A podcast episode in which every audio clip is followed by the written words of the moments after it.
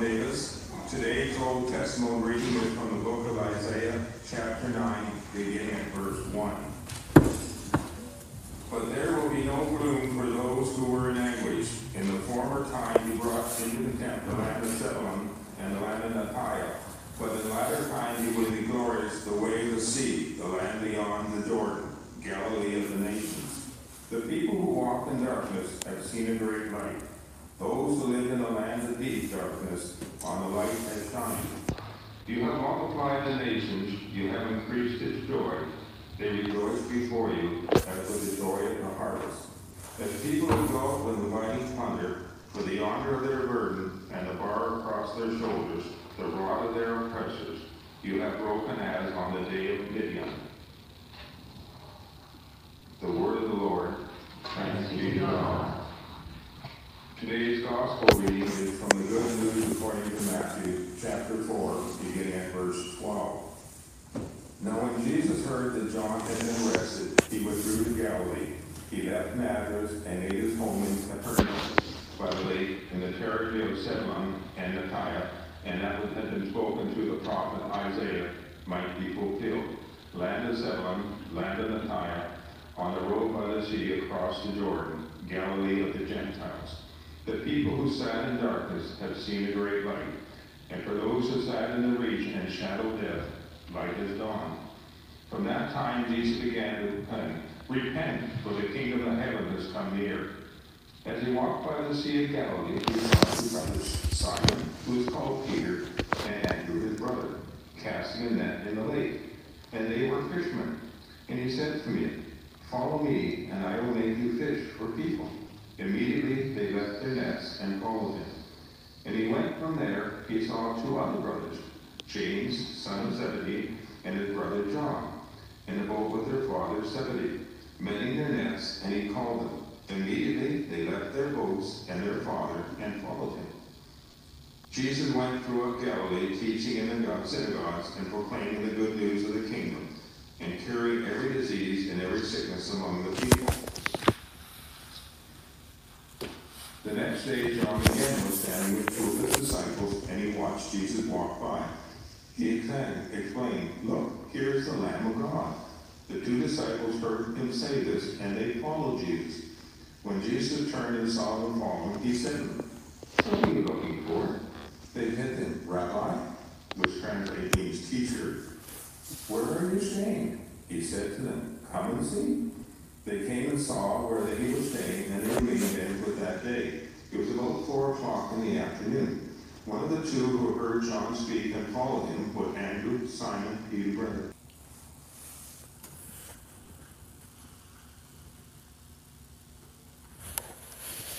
We pray, oh God, that you would give us some of that old time religion, not a museum piece or an artifact, not a dry bone or a rigid command, but the old time religion proclaimed by Jesus, a religion of grace. We pray that you would give us strength and power through your living word, and that we will receive life and life abundant. Amen. So I think I've mentioned it before that I was an adult convert to Christianity. Prior to coming to faith, I would have described myself as intensely skeptical. Now, at that time, there were certain Christiany words that really rubbed me the wrong way. Words like holy, as in holier than thou. And judgment, because judgment sounds, well, kind of judgy. sounds judgmental. These are words that conjured up the worst behaviors I'd seen from Christians around me. And another one of those words looms over, looms especially large over today's scripture, and that word is repent. Repent. Repent, Jesus says, repent for the kingdom of heaven has come near conjures up images in my mind of street corner preachers with a sign proclaiming that the end is nigh. I remember a friend of mine in seminary declaring that repent was a word that he would never use again on account of the way it was used as a hammer of judgment against him because he was gay. For him, the word had become a symbol of pain, rejection, and self-hatred. Needless to say, the word has a lot of baggage, so to speak. So if you're like me, you probably hear the word repent and think, oh, goody. As much baggage as there may be, though, repentance is a kind of unavoidable concept if you want want anything to do with Jesus as the Gospels paint him anyway. In our scripture, John the Baptist, Jesus' predecessor, has been tossed in prison. John's main thing was gathering people down by the River Jordan, inviting people to confess and be washed in the water as a sign of forgiveness. The purpose? Repentance. And as John tells us, he's just paving the way for Jesus, the Messiah, to come. So when John's in jail and Jesus starts his public ministry, when he shows up at the lake of Capernaum, the first thing Jesus says to kick off his entire career is this Repent, for the kingdom of God is at hand. Repent, for the kingdom of heaven has drawn near. One scholar says that this phrase, beginning with repent, is kind of the frame for everything that comes after. Jesus' first public act, his first teaching, is a call to repentance. So, as negatively worded, weighted as the word may be for some of us, the truth is that we just can't understand Jesus without knowing what this word truly means. I'm kind of like Leonard Cohen, you know, that his song Democracy says, Repent, repent, I wonder what they meant. Part of the problem, I think, is the definition. The Oxford Dictionary defines repentance as the fact of showing you are sorry for something wrong that you have done. And I mean, it could be something like that, feeling bad for something and proving our regret can be a good and healthy thing, the thing that I'm sort of called to often. But it's more than that. It's more than just a feeling. The word that's often translated from Greek into English as repent is in the New Testament is this word metanoia. Metanoia, which means literally to turn around, to turn from one direction to the other. It's used sometimes to describe a change of mind, which can and would be a part of it, but it's also more than just a change of mind. Two, the biblical commentator Frederick Bruner, Bruner gives a good definition. He says, There is nothing tricky about its meaning. It does not tell us what to turn from specifically. The emphasis is turning from our preoccupations towards God. Whatever keeps one from turning towards the coming kingdom, whatever keeps us from turning towards God, is not merely a change of mind or regret. It is a complete change of life direction. It's a complete change of life, direction. So repentance isn't just feeling bad. It isn't just changing your mind. It's to turn away from those things that preoccupy our lives and turn towards God. Instead, it's a complete change of life direction, a personal 180 in the right way. It sounds like a lot. Right? It sounds like a lot. And it is a lot. You can see it play out in what happens next in the story. Jesus begins his public ministry. He's calling people to repent. He's just traipsing up and down the shore of the Sea of Galilee. And he runs into two brothers, Simon, who will remain Peter, remain, remain Peter, and Andrew. They're out in the water fiddling with a net because, well, they are fishermen. It's what they do for a living. Follow me, Jesus says. Follow me, and I'll make you fish for people. I mean, what's interesting here is that there's no hesitation, right? It's like, oh, this stranger says, follow me. Uh, well, sure. Drop the nets. Immediately, it says they drop their nets and follow him. I mean, that was easy. Same thing, two other brothers, James and John, on a boat doing some spot repairs on their nets with their dad, Zebedee. He calls to them, presumably the same way he did with Simon and Andrew, and the same thing. Oh, Yes. Hello, stranger. Yes, we will drop everything and we will follow you wherever you are going. James and John leave the boat and their dad hand in hand and join Jesus on the road. And this is what repentance looks like according to Matthew. Jesus calls, they repent, they turn away from their livelihoods, they turn away from obligations to extended family, from social ties, homes they've lived in their whole lives. These are all the nets they're caught in that keep them from swimming free. And they turn towards God, joining a homeless, wandering rabbi in hooking others into doing the exact same thing that he did for them. To follow Jesus takes a complete change of life direction. He calls, you drop everything that you're tangled up in, that's getting in God's way, and you follow. That's what it means to repent. That's what repentance means. At this point, it's helpful knowing that the word repent isn't just a hammer to swing around to make people feel bad, but knowing what repentance actually is maybe isn't any more helpful. Because it doesn't make it any easier or attractive. If you're like me, you'll find you find yourself tangled up in all sorts of stuff. Stuff that's of no help to you, your family, your neighbors, or ultimately the world. Some of us are literally like the disciples, caught up in our careers, tied up in making money, or worrying about not having enough money. Some of us are wound up by social media and politics, railing and raging at the state of the world.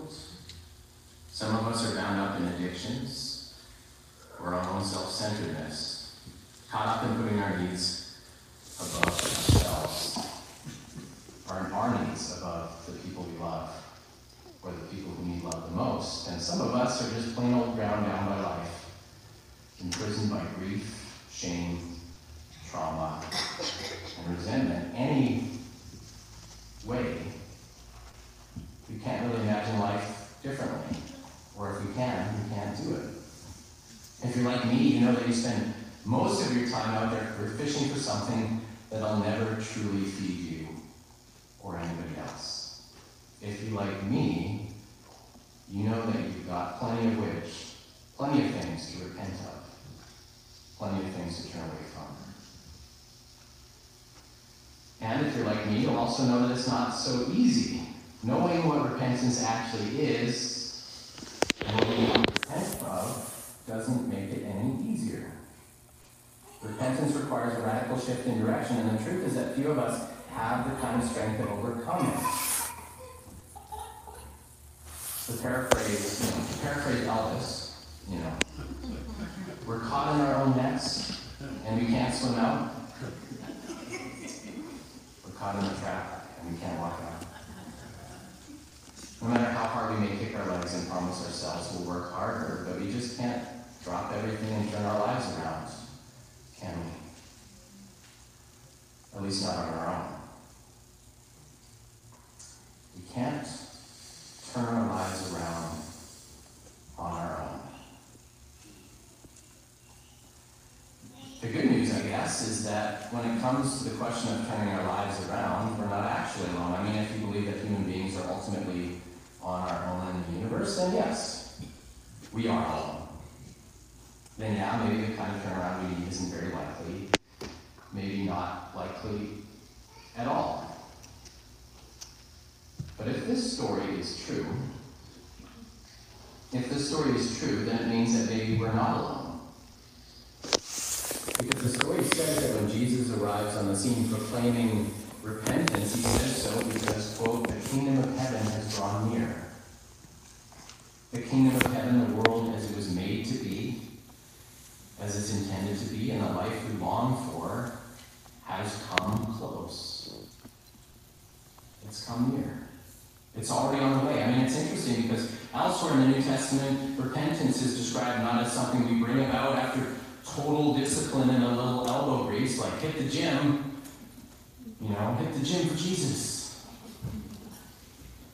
But it comes as a gift. 2 Timothy 2.25. God may perhaps grant that they will repent. Acts 5.31.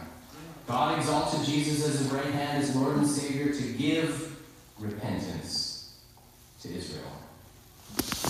Repentance is something that God brings to us.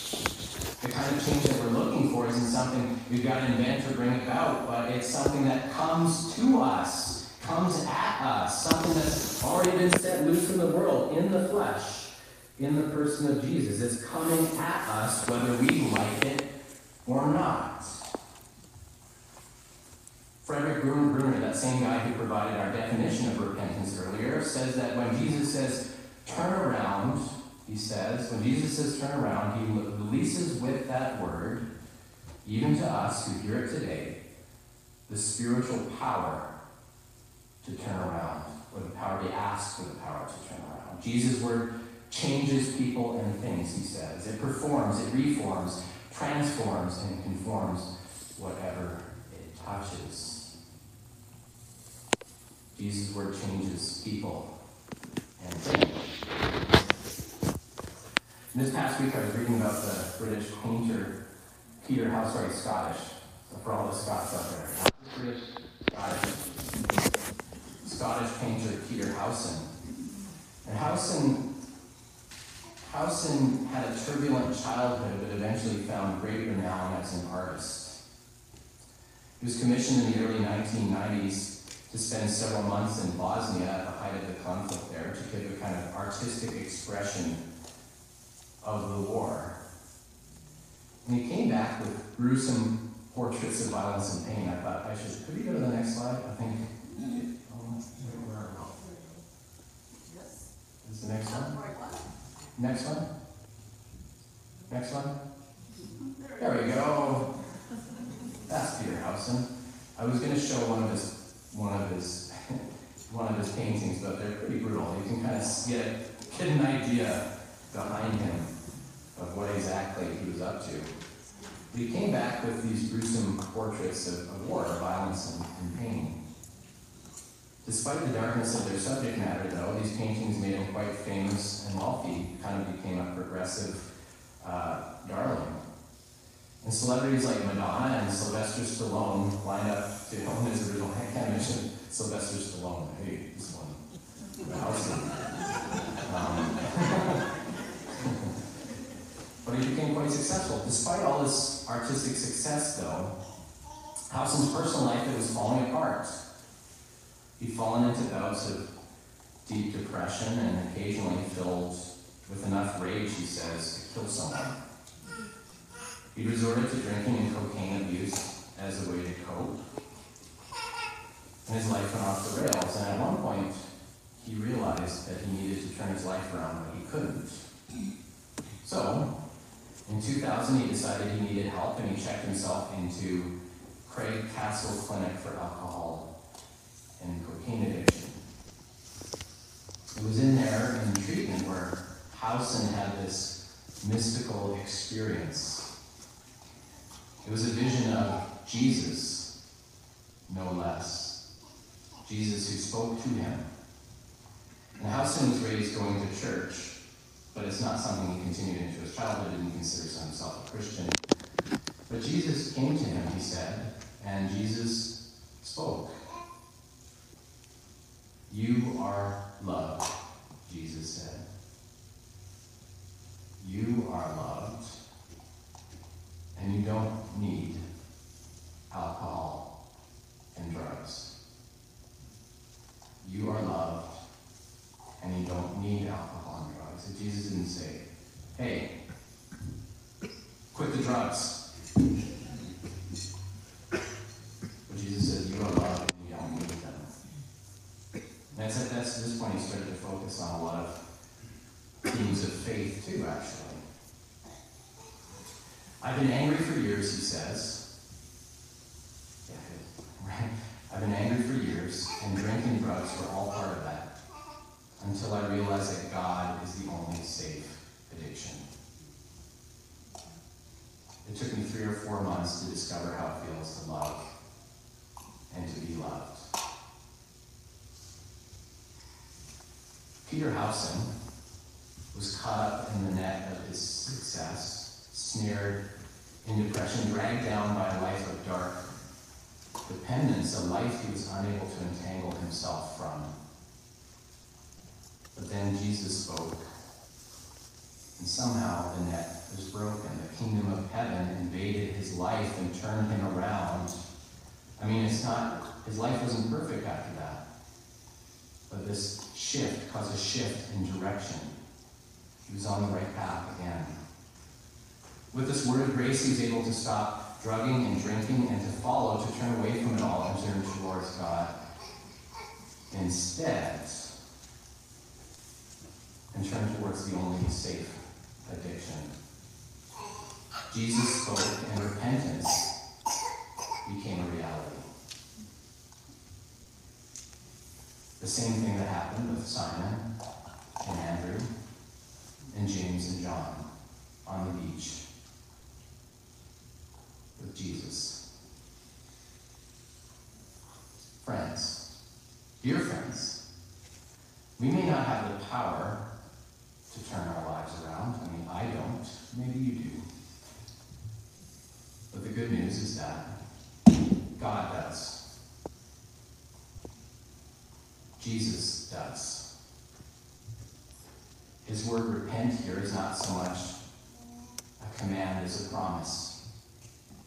That because the kingdom of heaven is at hand, because there is a God and God is good, and because this God is with us and for us and not against us, all that stuff we're caught in that's keeping us from loving God and loving our neighbors, all that stuff that keeps us trapped in ourselves and away from others, all that stuff that stands between us and truly living. Jesus' word itself is a great relief. It's the freedom of knowing that a turnaround is possible and that the way things are ain't the way they got be.